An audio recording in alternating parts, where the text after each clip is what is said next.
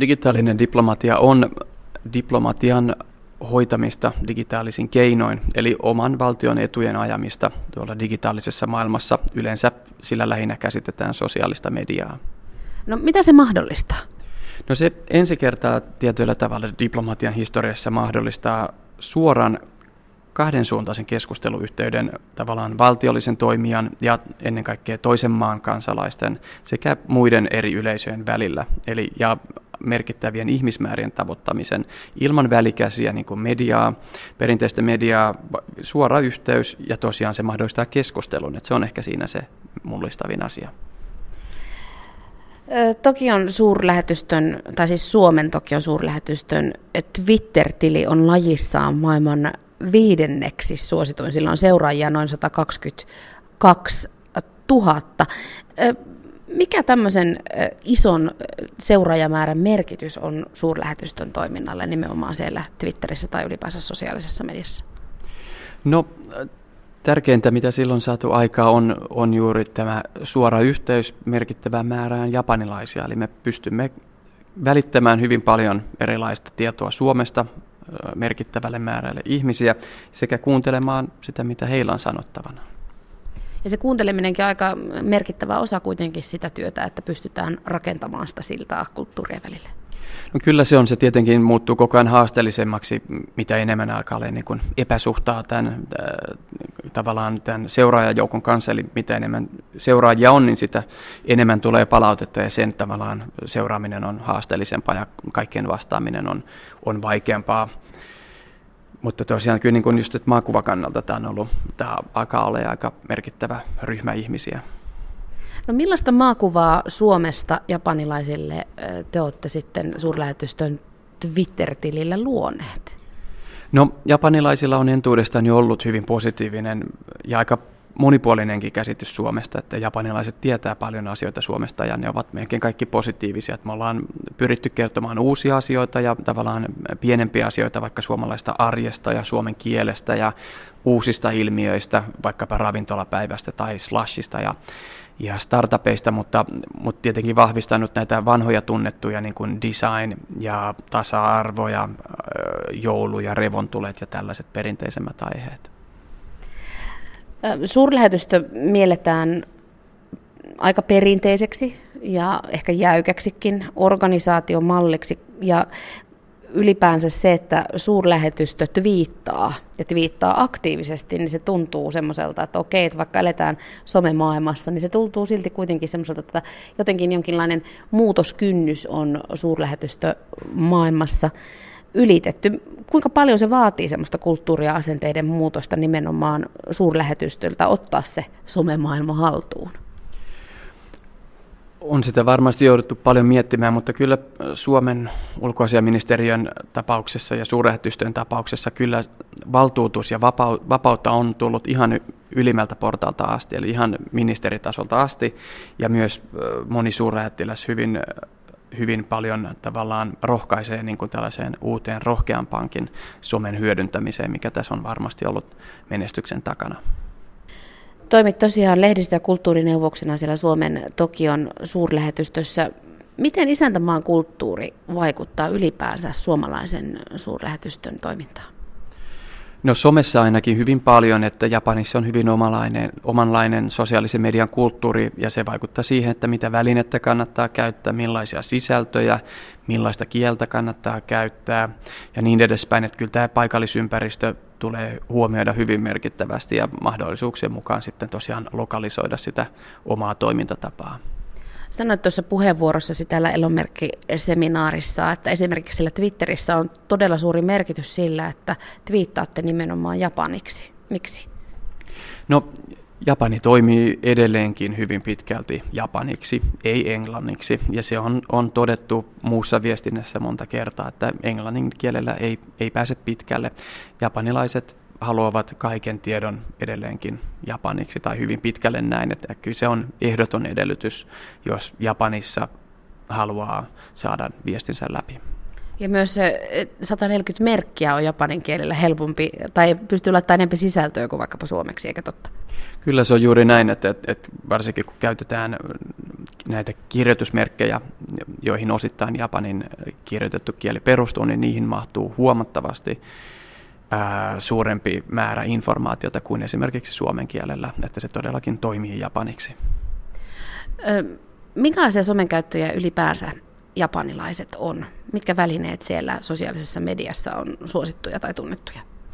Perinteisistä sosiaalista medioista Twitter on suurin, arvioiden mukaan lähes 30 miljoonaa käyttäjää. Ja so, Facebook on lähes yhtä suuri ja muut kansainväliset sosiaaliset mediat ovat nousseet nyt. Vielä viisi vuotta sitten Japani oli lähes täysin japanilaisten omien sosiaalisten medioiden dominoima markkina, mutta ne ovat nyt ajan myötä käytännössä pudonneet pelistä pois. Että kansainvälistytty ollaan silläkin tasolla tai somen tasolla. Mikko Koivumaa, Suomen Tokio suurlähetystön verkkosivulla ja niin ikään sillä Twitterissä esitellään myös teidän oma maskotti nimeltä Fintan. Hän on siis animoitu noin seitsemänvuotias vaaleahiuksinen ja sinisilmäinen pikkupoika, joka on ylpeä kotimaastaan ja kantaa siksi aina myös Suomen lippua mukanaan. Ja hänen lempivaatteensa on leijonapuku Suomen leijonasymbolin mukaisesti. Miksi suurlähetystöllä on animoitu maskotti? No, koska olemme Japanissa ja Japani on maskottien maa ja siellä se on tosiaan ihan, äh, ihan täysin pätevä toimintatapa aikuistenkin parissa, että Japanissa monilla suurilla vakavimmillakin organisaatioilla, kuten poliisilaitoksella, on omat maskottinsa. Ja se tosiaan toimii siellä ja olemme myös hyödyntäneet muun muassa muumeja omassa viestinnässämme ja se, se, se toimii myös erittäin hyvin ja, ja tota, se, se on niin kuin sanoin, se on lokaali tapa toimia ja se on tuonut meille kyllä paljon uusia ystäviä. Miten Fintan sai alkunsa? No Fintanilla oli sen Twitter-tilin avaamisesta saakka, eli 2011 vuoden lopusta, niin siinä oli tietty niin kuin puheääni ja puhetapa ja sellainen identiteetti. Sillä ei ollut vielä nimeä. Nimi me saatiin Twitter-keskustelusta Japanin yleisradioyhtiö NHK kanssa. He antoivat sen nimen meille. Se tarkoittaa, niin kuin, se on niin kuin hellittelynimi Suomelle. Ja se, hän sai kasvot piirustuskilpailun kautta, johon, johon sitten tällainen ammattianimaattori otti osaa ja voitti tällä, tällä tota leijonapukuisella vaaleatukkaisella pojallaan. Että tietyt reunaehdot siihen oltiin laitettu, että, että, että tämä on pojan ääni, se on 6-7-vuotias, mutta tällaiseksi se hahmo sitten muotoitui ajan myötä. Niin mainitsit tuossa nuo äh, muumihahmotkin ja omassa käyntikortissasikin istuu muumeista tuttu nuuskamuikkunen. Teettekö virallista yhteistyötä muumien kanssa? No me olemme virainen lisenssihaltija, mikä mahdollistaa meille muumien käyttämisen viestinnässä. Että tietenkin toimintamme on täysin epäkaupallista, että se on, mutta se muumit, muumit tukevat hyvin toimintaamme. Se on hyvä, hyvä työkalu Suomen kiinnosta, vaksi tekemisessä, että japanilaiset tuntevat muumit e- erittäin hyvin. Ja se on erittäin hyvä tavallaan tällainen jäänsärkiä esimerkiksi keskustelujen aloituksessa, kun antaa meidän japaninkielisen käyntikortin, jossa on tosiaan yksi muumihahmoista, toimii joka kerta kyllä. Ihan ministeritasolla? Ministeritasolla, että kyllä. Puhutaan sitten kriisiviestinnästä ja kriisiviestinnän tekemisestä osana diplomatiaa tai oikeastaan myöskin niistä somen vahvuuksista kriisiviestinnässä.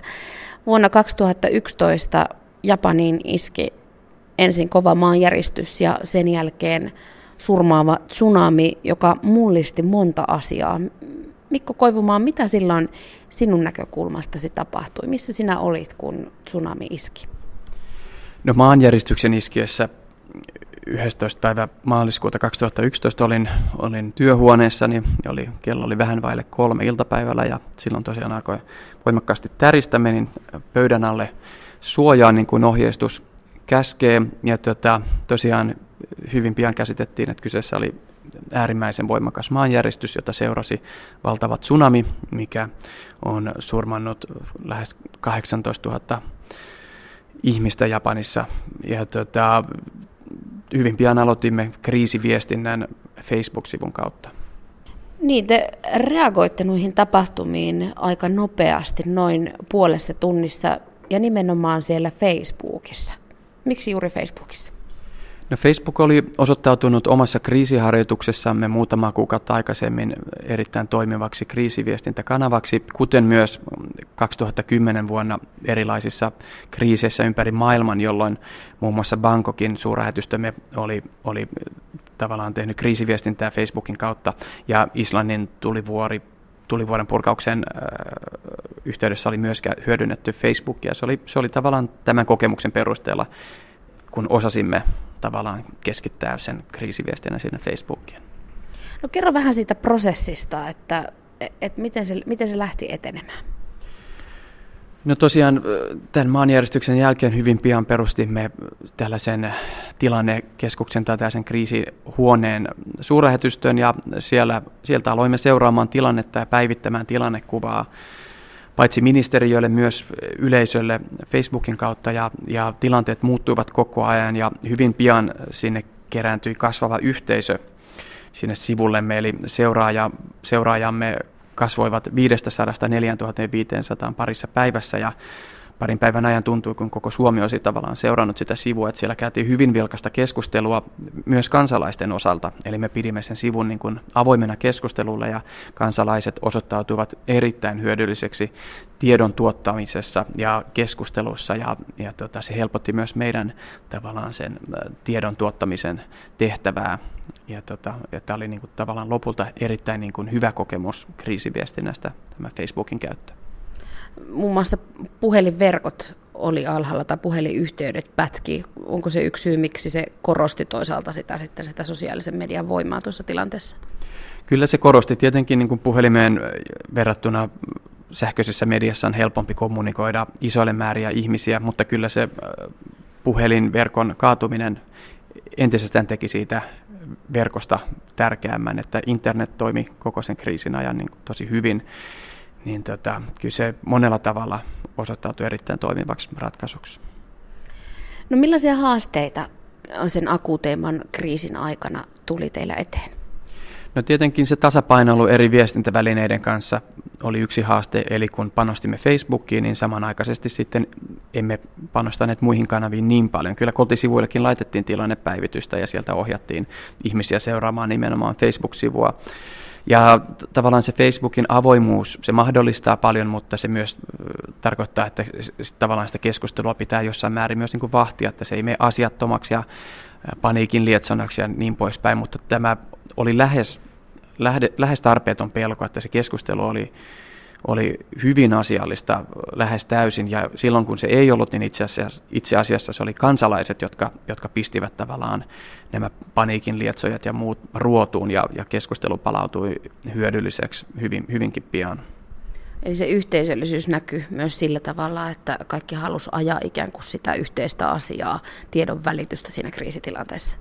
Kyllä juuri näin, että kyllä, kyllä tavallaan se, tavallaan se kriisin tuntu ja sen tilanteen tärkeyden tuntu oli hyvin, hyvin vahva ja kaikki, kaikilla tuntuu olevan asiasta niin kuin sama käsitys.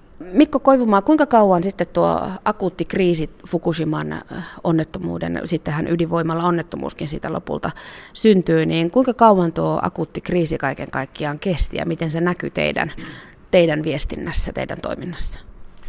No akuutti kriisi kesti useampia päiviä ja tosiaan tietenkin maanjäristyksen tuhot ja tsunami, ennen kaikkea tsunamin aiheuttamat tuhot, niitä korjattiin ja korjataan edelleenkin, mutta ja tosiaan sitten siitä tsunamistahan seurasi tämän Fukushiman ydinvoimalan onnettomuus ja, ja se oli se tavallaan se pelkoa aiheuttava se riskitekijä vielä usean päivän ajan.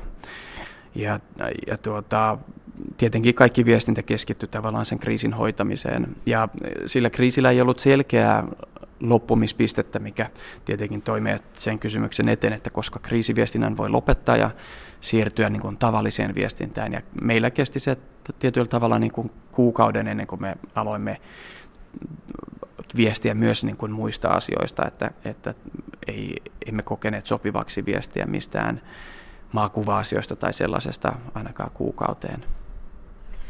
Miten nuo tapahtumat ja teidän toiminta siellä Facebookissa näkyy siinä suurlähetystön digitaalisessa diplomatiassa, sosiaalisessa mediassa tänä päivänä? Onko se yhteisö ikään kuin vaikuttanut siihen, että minkälainen yhteisö siellä somessa teillä on tällä hetkellä? No tietenkin nyt kun vastaavanlaisia kriisejä ei ole ollut, niin sieltä on ihmisiä lähtenyt pois, jotenkin ihmisiä, jotka eivät asu Japanissa ja jotka olivat ennen kaikkea syystä tai toisesta kiinnostuneita tuosta kriisistä ja sen, heidän tilalle on tullut ennen kaikkea japanilaisia seuraajia. Yli puolet seuraajistamme on japanilaisia, eli siellä Facebookissa on myös merkittävä määrä niin kuin maakuva viestintää japanilaisille ja sitten tilanteen vaatiessa niin kuin kriisiviestintää tai tästä katastrofiviestintää tai muuta konsuliasiaa ennen kaikkea suomalaisille. Että se on tällainen yhdistelmä tällaisia asioita. Mutta kyllä tämä oli erittäin hyödyllinen kokemus, ei pelkästään suurähetystölle, mutta myös, myös koko ulkoasian hallinnolle, että miten kriisiä voi hoitaa sosiaalisen median kautta ja millaisen roolin kansalaiset saattavat ottaa ja niin poispäin. Että kyllä tässä oli paljon johtopäätöksiä, mitä tästä vedettiin tästä kriisistä ja sen hoitamisesta. Sanoit, että se oli hyvin opettavainen kokemus Suomen Tokion suurlähetystölle ja kerroit tuossa puheenvuorossasi aiemmin tänään täällä Elomerkki-seminaarissa, että olette myöskin konsultoineet tai, tai teitä on konsultoitu muista suurlähetystöistä ja myöskin ihan virallisista virkamiesorganisaatioista, että miten sitä omaa sosiaalisen median toimintaa voi aktivoida tai hyödyntää yhä paremmin. Mitä Mikko Koivumaa ajattelet siitä, että miten virallisorganisaatio tai julkisorganisaatio pystyy ammentamaan sosiaalisen median maailmasta parhaat palat irti?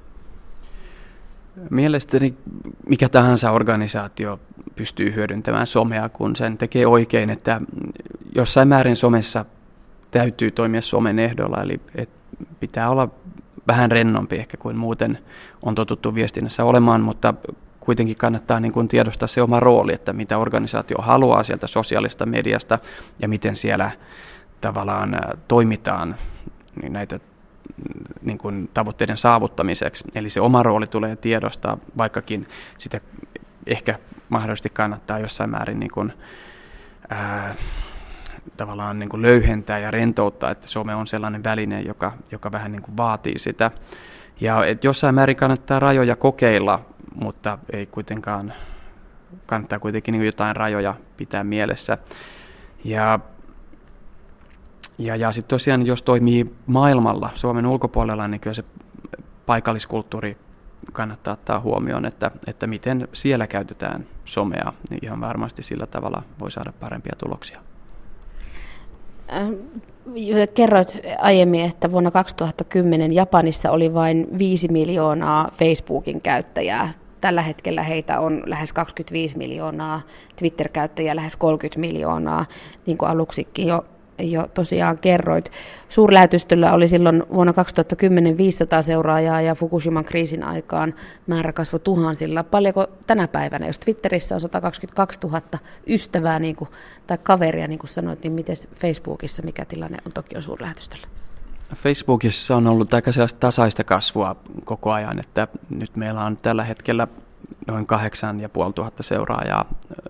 Suurin osa japanilaisia, mutta myös merkittävässä suomalaisia.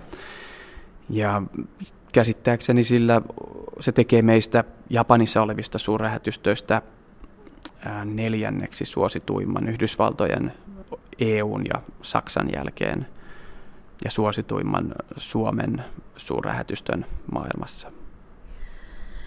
Jos vertaat vähän muiden suurlähetystöjen tapaa käyttää sosiaalista mediaa tällaisella työkaluna tässä maakuvan rakentamisessa, niin miten Suomen tapa toimia Japanissa poikkeaa vaikka siitä Yhdysvaltojen suurlähetystöjen toiminnasta? No mä uskon, että pienemmillä mailla, kuten meillä on enemmän liikkumavaraa kuin isoilla mailla, että Yhdysvallat on erinomaisesti hyödyntäneet suurlähettiläitä, että siellä on ollut niin kuin aktiiviset suurlähettiläät twiittaamassa. Me ollaan sitten oltu niin kuin suurlähetystönä ja tämän hahmon kautta. Kyllä me ollaan kokeiltu ehdottomasti enemmän sisällön suhteen ja tämän, äh, käyttäen muun muassa tätä hahmoa ja, ja tota, varmasti se on, on niin kuin ollut iso osa tätä, tätä meidän niin kuin suosiota. Ja tota, mutta mä uskon, että edelleen monessa maassa, varsinkin isommissa maissa, on, on paljon rajoitteita tällaisessa niin kuin digitaalisessa diplomatiassa. Ja syntyykö ne rajoitteet nimenomaan siitä niin kuin ikään kuin valtion suuruudesta tai valtion kulttuurista tai niistä rakenteista? No näin mä uskoisin, että en, en osaa hirveän hyvin kommentoida muiden puolesta, mutta kyllä mä, tämä olisi mun oma uskomus. Ja ehkä voi olla, että perinteisesti niin kun tällaisiin asioihin ei ole niin paljon panostettu, mutta se kyllä siellä moni muukin maa tekee hyvin ansiokkaasti digitaalista diplomatiaa. Mutta tässä on myös yksi esimerkki siitä, että miten tämmöinen Suomen pienuus ja ketteryys voi kääntyä hirveän isoksi vahvuudeksi myöskin tuolla maailmalla meille. Kyllä ehdottomasti, että meillä on ollut paljon tavallaan vapautta tuolla kokeilla ja toteuttaa omaa näkemystämme, että miten tätä voisi tehdä, että sekä niin kuin suurlähetystön sisällä että meillä niin kuin suurlähettiläät ovat rohkaisseet Suomen rohkean hyödyntämiseen, kuten myös ministeriö, että minun mielestä se on ollut suurta viisautta tavallaan tukeutua tähän paikallisosaamiseen ja, ja jossain määrin niin kuin kokeiluun. Suomen Tokion suurlähetystön lehdistö- ja kulttuurineuvos Mikko Koivumaa. Millaisena sä näet suurlähetystöjen roolin kulttuurien välisen viestinnän tai tämmöisen monikulttuurisuuden sillanrakentajana tulevaisuudessa? Paljon tehdään tietenkin sitä maakuvatöitä siellä paikan päällä, siellä maassa, siellä valtiossa, missä ollaan, mutta että näetkö, että olisi mahdollisuuksia rakentaa semmoista positiivista monikulttuurista tulevaisuutta myös tänne Suomen suuntaan? No kyllä mä näen suurlähetystöjen roolin yhä tärkeämpänä tosiaan, että me olemme tavallaan niitä Suomen satelliitteja tuolla maailmalla ja tietenkin edustamme Suomea siellä ja viestimme Suomesta eri yleisöille, mutta ehkä sekin voi tulla tässä jatkossa tärkeämmäksi, että me tavallaan kerromme enemmän toiminnastamme tuolla kentällä ja sillä tavalla rakennamme myös Suomeen tällaista niin kuin monikulttuurisempaa maailmankuvaa ja voimme olla tavallaan sillä tavalla rakentamassa monikulttuurista Suomeakin.